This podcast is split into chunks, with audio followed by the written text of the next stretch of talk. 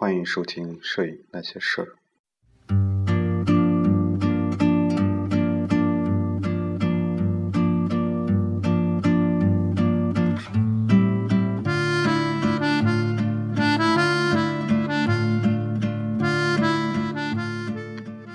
各位影友，大家好，欢迎收听《摄影那些事儿》，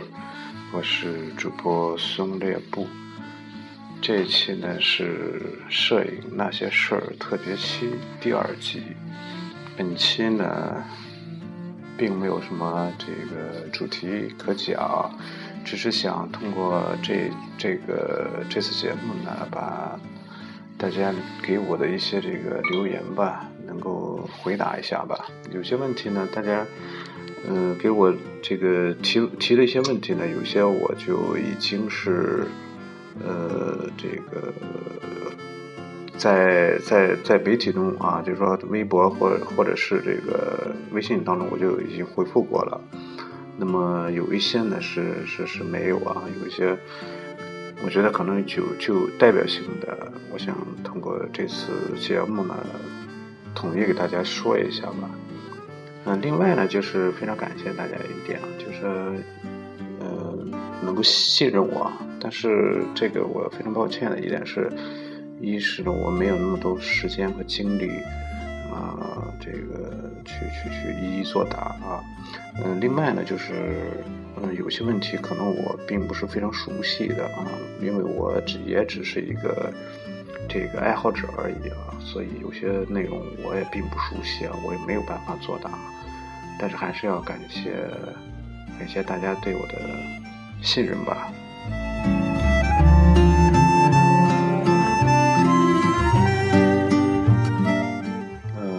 好了下面，呃，回答几个网友的问题吧。首先，呃，今天啊，今天的网友有一个网友叫做斯宾，他通过微信平台，呃，问这个富士关于富士的 M 一配什么定焦镜头好？呃，非常抱歉啊，这个问题我真的不好说啊，因为我对这个机器也没没有过没有很深的了解啊。配什么定焦呢？这个我。就就笼统的说一下吧，实际上就说怎么样去配镜头的问题吧，就说实际上不不单纯是指某一个机器啊，是说所有的这个这个这个镜头的选择，实际上在这个节目当中，我也也曾经说过啊，你是你听过听那个那个镜头那一期的话，应该我也说过，就是配配镜头。啊，首先你要一定要先考虑清楚啊，定焦还是变焦，嗯，这个呢是首先第一位的啊。然后呢，就说是根据你自己的这种这种需求啊，或者说拍摄的这种题材吧，呃，因为定焦它有很大的局限性啊，嗯，它不如变焦方便啊，这个必须得承认啊。但是定焦定焦呢，它的成像质量也会说好一点吧。所以你如果是拍人像的话，我建议你，呃，如果只是选择一支的话，还还想兼兼顾风景啊、人像啊，这我建议你就考虑三十五和或者是五十毫米的镜头。如果只是说拍人像的话，那么你可以选择五十或者是啊再长一点的镜头。所以这个我觉得还是。呃，根据你的这个需求来来这个选择镜头，而而我没有，我也没有办法去了解每一只镜头，或者说每一个品牌的这个镜头，所以我并不清楚这个富士到底有哪些个镜头啊。呃，我只能是给你这样一个建议吧。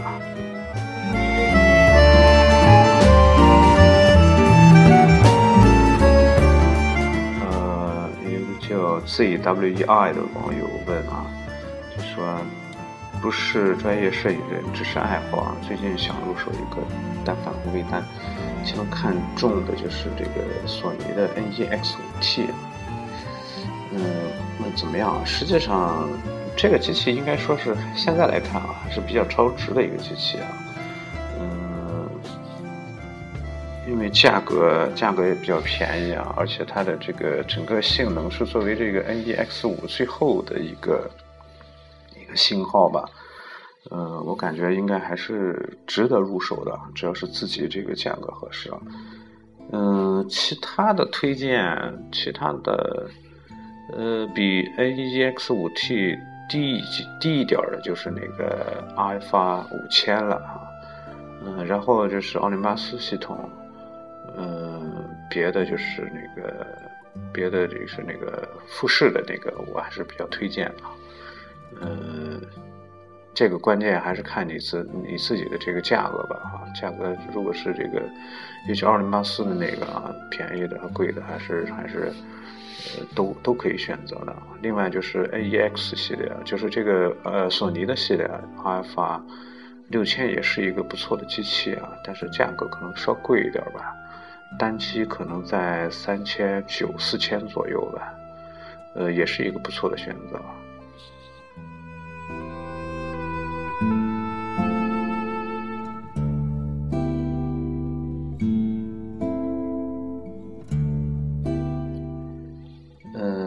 在微博上有一个网友叫做 “say goodbye”，后面看不见那个什么。他问他问了一句，他可能不知道从哪个地方看的啊，就说这个麒麟 D 卖一千八百块啊，这个给我发了一个截图，一个旺旺的截图，说是货源是别人偷税漏税的，被司法部门扣押，然后公司内部关系通过一些渠道将其搞进了。限量清仓不计成本销售，所以这才这么低的价格。呃，这个问是真的假的？这个我我个人的建议啊，是坚决不要相信啊。呃，这个肯定啊，肯定是假的。即便是二手，也卖不到一千八，翻新机也卖不到一千八。所以这个我觉得是不要。大家对于这种价格特别特别低的机器，还是应该小心啊，不要贪这种便宜啊。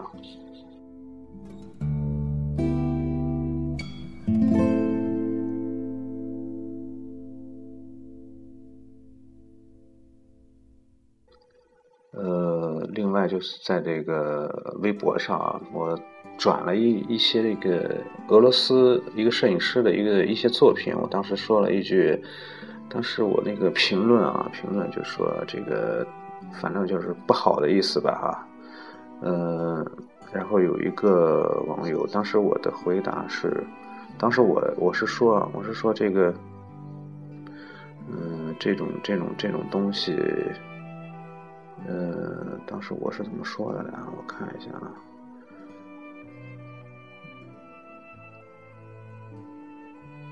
啊，然后我是说，是乌克兰摄影师啊，风一些这个风光摄影啊，然后我的我的这个我转了一下啊，然后我说，话说拍到这样真没意思，让我想起了油画里的商品化，还不如商品化，脱离自身的特性便是伪的了啊，就是假的，而这种东西却是媒体和大众追求的东西，真是可悲。然后呢，就说希望广大影友别再追求这种东西了。然后我爱图书馆这个网友呢，他就说这个说什么样的照片算有特性呢？这些照片直观上感觉还是不错啊。然后说自己还在迷茫，不知摄影师应该追求什么。然后我给他回了两个字，可能用词比较重了啊。这个当然我不是说这个网友说那个，还是说那个作品啊。我说两字，恶俗。然后他又问能不能正面回答一下这个摄影师应该追求什么。然后我就没再回他，然后他问我微信啊，这个说实在我不好说啊，因为是因为现在主流的媒体啊，这个这个包括很多普通的摄影爱好者还是在追求这种东西啊，嗯，包括我回我那个在这个微博当中，我看了一个那个摄影展览、摄影评评选，然后我说，我其中回了一个还是停留在这个三十年代上个世纪三十年代这个审美水平上，呃，这个。这个什么意思呢？我就说这个，大家中国这个中中国这个摄影的导向啊，实际上是受这个唯美的这种东西影响太深了。归根结底啊，应该，呃，我个人感觉啊，应该是这个追溯到香港的一个摄影师叫做郎静山啊，这个郎大师啊，郎静山呢，他呢，这个郎大师用了很多这种。在在在是这个这个这个拼贴的方法，搞的这个作品是类似于那种中国画一般啊，大家可以从网上搜一搜，嗯，然后整个多少年来啊，这个以以他的作品为主流啊，开始这种这种这种风光照啊啊大肆的流行啊，然后一些伪伪纪实、伪民俗的东西都涌现出来。一直到现在，这种各种风光拍烂的元阳梯田什么之类的乱七八糟东西啊，什么什么碉楼什么之类乱七八糟东西，大家在网上经常能够看到给这种东西啊，就说非常恶俗的东西啊，这个没有任何技术含量，没有任何社会和历史的意义啊，这种东西我。反正我个人是是是非非常不屑一顾的。虽然我不是什么摄影师，也不是什么摄影家，我拍的照片也不好啊。但是对于这种东西，我是非常不屑一顾的。所以这个，当然我也没办法说说，我说我觉得我说这些话已经已经够狠了啊，可能会引起很多人的反感啊，甚至会这个这个挨骂啊。但是只是个人的一个一一个观点吧啊，就像在那个四月风。就想起来，在今天，在四月份那个有一个有一个人发一组帖，发了一个照片啊，然后有一个评一个一个评说是那个什么，他讨厌这种观念当代的东西啊，什么有人拍拍的东西，什么以惊奇以以这个新奇和奇怪作为创新啊，什么拍什么大便什么之类的啊，非常他个人非常讨厌啊。其实我觉得。嗯，我不是针对说他他说的那个骗子怎么样啊，我是说，呃，其实有时候我们应该是怀有一颗包容的心去看待任何事情啊，呃，因为因为很多东西，如果我们看不懂的话，我们我们并不需要去去去去你去否定它啊，你可以不接受，你可以。啊，但是没必要去去否定啊！就像当年杜尚把那个小便池放到这个博物馆，放到美术馆，称其为一件艺术作品，啊，那引起了很多人的这种反感啊。那么最后结果是什么呢？结果是，他就他那个小便池，是作为这个世界影响世界的十大艺术品之一，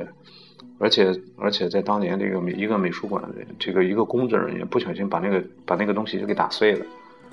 打碎了怎么办呢？那个展览马上又开始了，然后他去市场上去弄个新的放上，啊，因为这东西就是一个一个非常常见的一个东西了，啊，那么你到底说它有什么意义呢？这个小便池有什么意义呢？啊，那么很很多人实际上都不理解啊，我个人理解啊，当然，这个这个实际上他就就是提出了一一种一个问题啊，一种争论。啊，就说当一个东西换了一种环境的时候，那么它本身的功能已经完全被否定，或者说被颠覆了啊。然后就是，呃，用一个词就是语境，在不同的环境下呢，这个东西它表现出来的意义是不一样的。那么它的出现啊，把它放到美术馆里出现，引起了全世界范围的什么究竟什么是艺术的一个大讨论啊。啊，所以这个才是它的意义所在。所以我们没必要去否定一些东西啊，即使我们现在看不懂，是吧？啊，但是但是已经被被这个现实所肯定啊，肯定的东西，或者说否定的东西，那么你一定，我我觉得啊，我们应该去去去认清楚啊。你比如说，就是那种类似这种现在泛滥的这种这种风光照啊，但是我我非常我也是非常明白啊，作为作为初学者来说，这种风光照是相对来说比较容易入门的，比较容易理解的。这个一种一种一种题材吧，嗯，但是现在来看啊，拍风光照拍的好的，我真的真的不多啊，真的不多，啊，就前前前前面我给大家推荐的书呢，就是李少白，这是一个我比较佩服的一个摄影师啊，他他，呃，他是偏纪实味味道的那种那种风光照啊，我还是比较喜欢。另外，我非常佩服的就是那个。亚当斯啊，亚当斯，当然那个属于绝对的大师啊，由由不得你不得不佩服啊。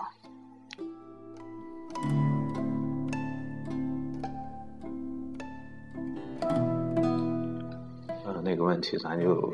说到这儿啊。然后，呃，Bob Bob 这个网友问啊，他有一个 D 九零套机，还有一个月的保修。快门五百行货全套包装都在，能能卖多少钱啊？这个这我真不好说啊，因为我没买过，我也没卖过啊。这个你要卖二手的话，我建议你去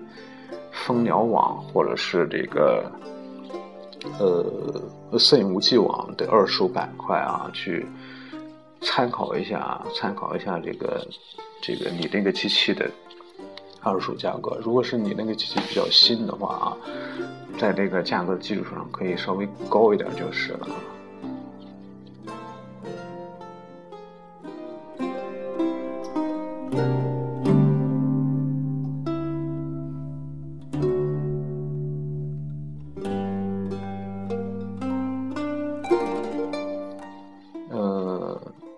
S C H U M A N N 这个网友，这网友问啊，他说这个两个问题请教，说他喜欢广角的感觉，然后机器是六五零，应该是六五零 D，佳能的六五零 D 啊，然后幺八五五，有没有什么推荐？你让我推荐什么呢？是推荐镜头吗？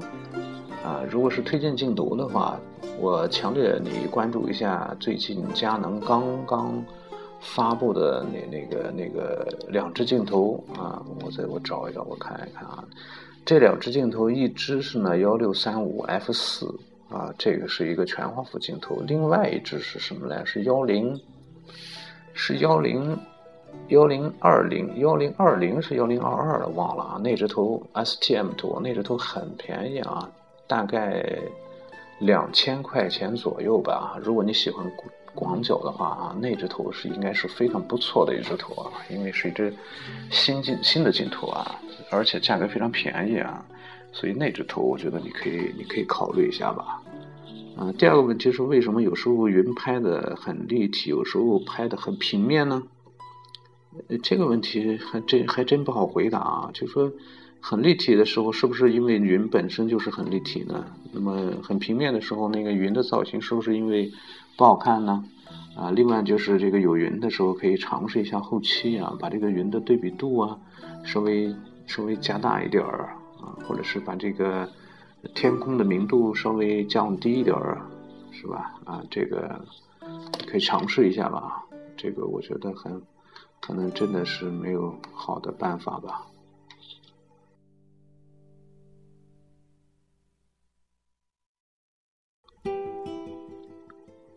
这个董董啊，董董这个网友啊，他问啊，现有五 D 三和二四幺零五套机，想入一个二手的人像定焦，呃，两千多的预算啊，然后呃，问一下，纠结于原厂的五零一点四啊，适马的五零一点四，还有适马的三五一点四啊，呃，这几款头怎么评价？嗯，呃呃，简单说一下吧。这几款头，呃，前两款用过啊，适马的三五一点四没用过啊。这个原厂的五零一点四这个头，呃，和适马的五零一点四相比的话啊，如果是适马的头不跑焦的话，那么无疑适马的这个头可能要稍微好一点啊，稍微好一点。嗯，原厂的头个头比较小啊，比较小巧，这也是它的一个优势吧啊。呃，适马这个头呢比较粗壮啊，比较威武，啊，成像质量应该说是非常不错啊。如果是不跑焦的话，呃，感觉好像还要比原厂的稍微好一点吧。嗯，这个适马的这个三五点四的话，我没有用过，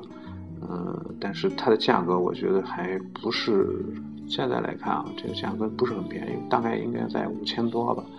我觉得这个头如果在三千，最多四千，应该是还是一个超值的，还是一个超值的头啊。嗯，这个头从那个网上来看的话啊，这个反应同样就是，如果不跑焦的话，应该是不错啊。但如果跑焦的话，可能就非常悲惨了啊。另外呢，就是它与原厂的这个三五一点四 L。这个差距可能是还是还是比较大的。嗯，如果是推荐的话，如果是你就是专门想想这个拍人像的话，实际上我倒推荐原厂的八五一点八，那个图是我原来买过啊，那个图应该说成像也是非常不错，锐度啊，这个这个背景虚化呀，啊，大光圈啊也非常实用啊，是当年配合三百 D 啊，三百 D 使用的啊，应该是我还是比较满意的，呃，只不过局限性可能也比较大啊，只只适合拍人像啊，这个日常应用的话，可能稍微稍微长了一点吧。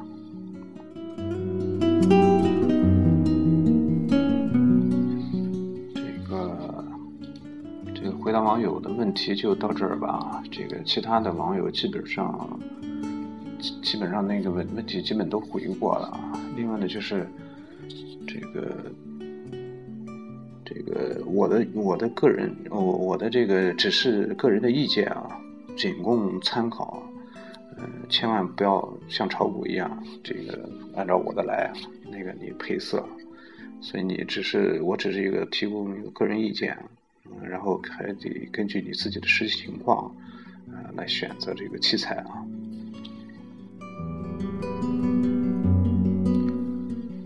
好了，这个问题回答完了，下面聊一下这个一些无关紧要的一些事情吧。呃，这个为了凑时间，这个纯粹啊，大家就不要，你你如果已经听完了啊，你就可以关掉了，可以不听了啊。这个关于下面可能就没有什么关于摄影的东西了。啊，首先就是，呃，第一期是吐槽，那么这一期是回答问题啊，然后。但是还要说几句啊，还是吐槽几句啊，就是大家在听这个节目的时候，实际上我我的这个这个，我认为啊，我把大家就想象成已经解决了技术问题啊，然后就是只是拍片啊，拍片啊，实际上大家如果是有看我的这个博客的话，实际上我也是在拍片，不停的拍。嗯，所以呢，只是我的这些个节目当中说的一些东西吧，说的一些内容啊，只是希望能够起一个这种这这种呃这种这种参考的作用吧。你千万不要，嗯，千万不要是按照严格的说啊，我说的这个一定是怎么样怎么样的啊，我也说的也不是真理，我说的也不不一不一定是绝对的正确啊。很多东西，包括个人习惯啊，都是非常非常个人的东西啊。我觉得你可以借鉴啊，你可以参考，但是你不能照搬啊。你比如说，就像我之前在在在那个微信中曾经吐槽过啊，就说这个讲那个有一个网友说这个这个这个说我讲的东西讲的，你比如说讲测光讲的不实，讲不实在不实际啊，就说嗯。比如说这个这个这个测光啊，没有讲到这个测光，嗯，每一种测光的这个应用范围啊，在什么情况下应用啊？我觉得这个如果是如果是我讲啊，这个评价测光在什么样情况下用，点测光在什么层什么情况下用啊？那么这个反而是对你一种束缚啊，你换了环境。你再去折腾这个测光模式啊，再去转换，那不是还非常费劲吗？啊，那么所以我觉得这个还是灵活运用。你只要只要明白了这个测光怎么回事儿啊，灵活运用，曝光补偿啊。那么有的网有的朋友说说这个这个，比如说这个中央重点测光，还提到啊，中央重点测光我们经常用啊，说不常用呢？这个就是一个个人习惯的问题啊。还有说这个点测光是不是用点测光就一定非常难呢？啊，是不是用点测光就是高手呢？嗯，是不是这个就尽量的不用点测光呢？这个也不一定。那么你得明白，这个点测光它到底测的是什么东西？啊，也许会将来会有一期专门再讲一下这个测光。啊，这个点测光，如果是你，如果是你，实际上你，就是你会看一些书啊，说点测光一定要去找那个百分之十八灰，找那个中性灰，然后。对着那个那个东西测光，实际上我觉得这这东西，你只要是灵活应用啊，明白了远能斯的分区曝光法，你完全可以对着哪里点测光都可以。但是你得明白分区测光法。你比如说，我测这个环境，我可以对着暗测光，我对着亮测光都是可以，都是可以的。那么关键是掌握好曝光补偿啊。你比如说，我可以对着一个，在一个拍人像的时候，或者说拍一个景色的时候，我对着一个非常亮的东西来测光啊。那你测完之后要加曝光补偿，你加两档曝光补偿啊，这个然后拍摄。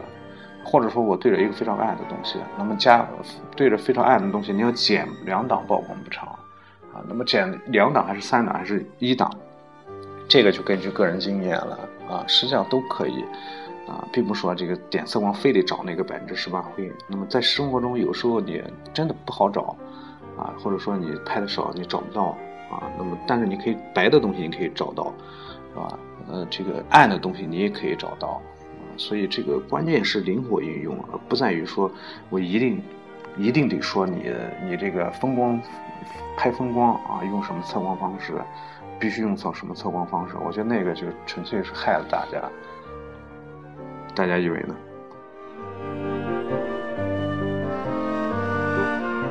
另外呢，就是这个关于这个构图。啊，那个我在微博上发过一个帖子，就说当时呃呃，在微博上转过一个，就说当时他他是掌握好以下构图方式、以下规律，你就成为，你就拍出能够拍出美丽的照片啊。当时我转发的时候，我就跟你说，我说的就是啊，嗯，打破一下这个摄影的规律，一下构图的规律，你就能拍出更好的照片啊。呃，实际上为什么呢？就是我最近看那书，是忘了是谁说的啊？是孙，嗯，是荒木说的吧？好像在上一期节目中提到过啊，就说你学习的构学习构图的学习构图法则的目的是什么呢？为了打破它啊，而不是遵循它，是为了打破它啊。因为什么？人人人都知道一加一等于二啊，人人都知道啊，人人都知道把这个中心。啊，视觉中心放在是这个这个黄金分割点上啊，那么你反其道而用之，你的片子啊才会才会与众不同啊，就是这个意思啊。当然说起来容易啊，做起来可能可能就没那么没那么简单了啊。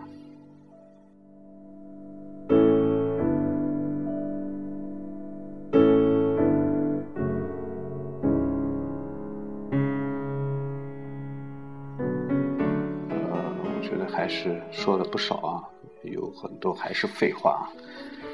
这期节目本身也是这个，就突然突然一下子想想起来这样录一次啊，因为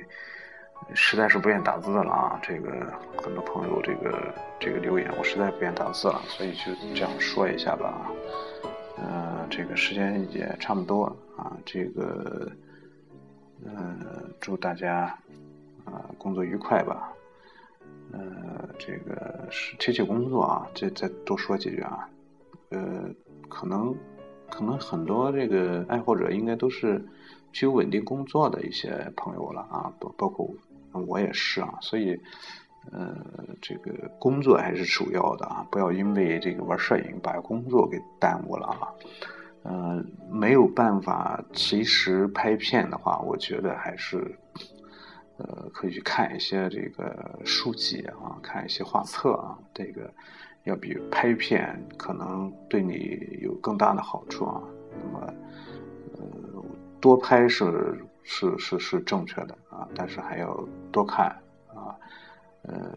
摄影呢是为了丰富我们的生活，是为我为了给我们带来更多的快乐啊，千万不要因为。啊，为为玩摄影给自己带来更多的麻烦，我觉得就就就没有必要了。呃，另外呢，就是这个摄影呢，它是你可以当做当做是一个娱乐啊，就说是是就玩玩的不要那么累啊。当然我可能可能就就就就不是单纯的玩啊这种这种感觉啊。如果你只是说一个爱好的话啊，你你可以。你完全可以就是拍着玩儿，不用去太在意这个这个别人说什么，或者说这个这个片子到底拍的怎么样啊？那么你喜欢拍风光片，你就拍就行啊。你不要因为我不喜欢风光片，我说了一些不好不好的话，啊，你就对我有意见，或者说你对风光片有意见啊，这个都是不对的啊。所以你喜欢拍什么就拍，啊，喜欢拍风光就拍风光，喜欢拍人像就拍人像啊。那你喜欢拍美女，你就还是拍美女，啊，所以这个就是就是就是玩儿啊。但是如果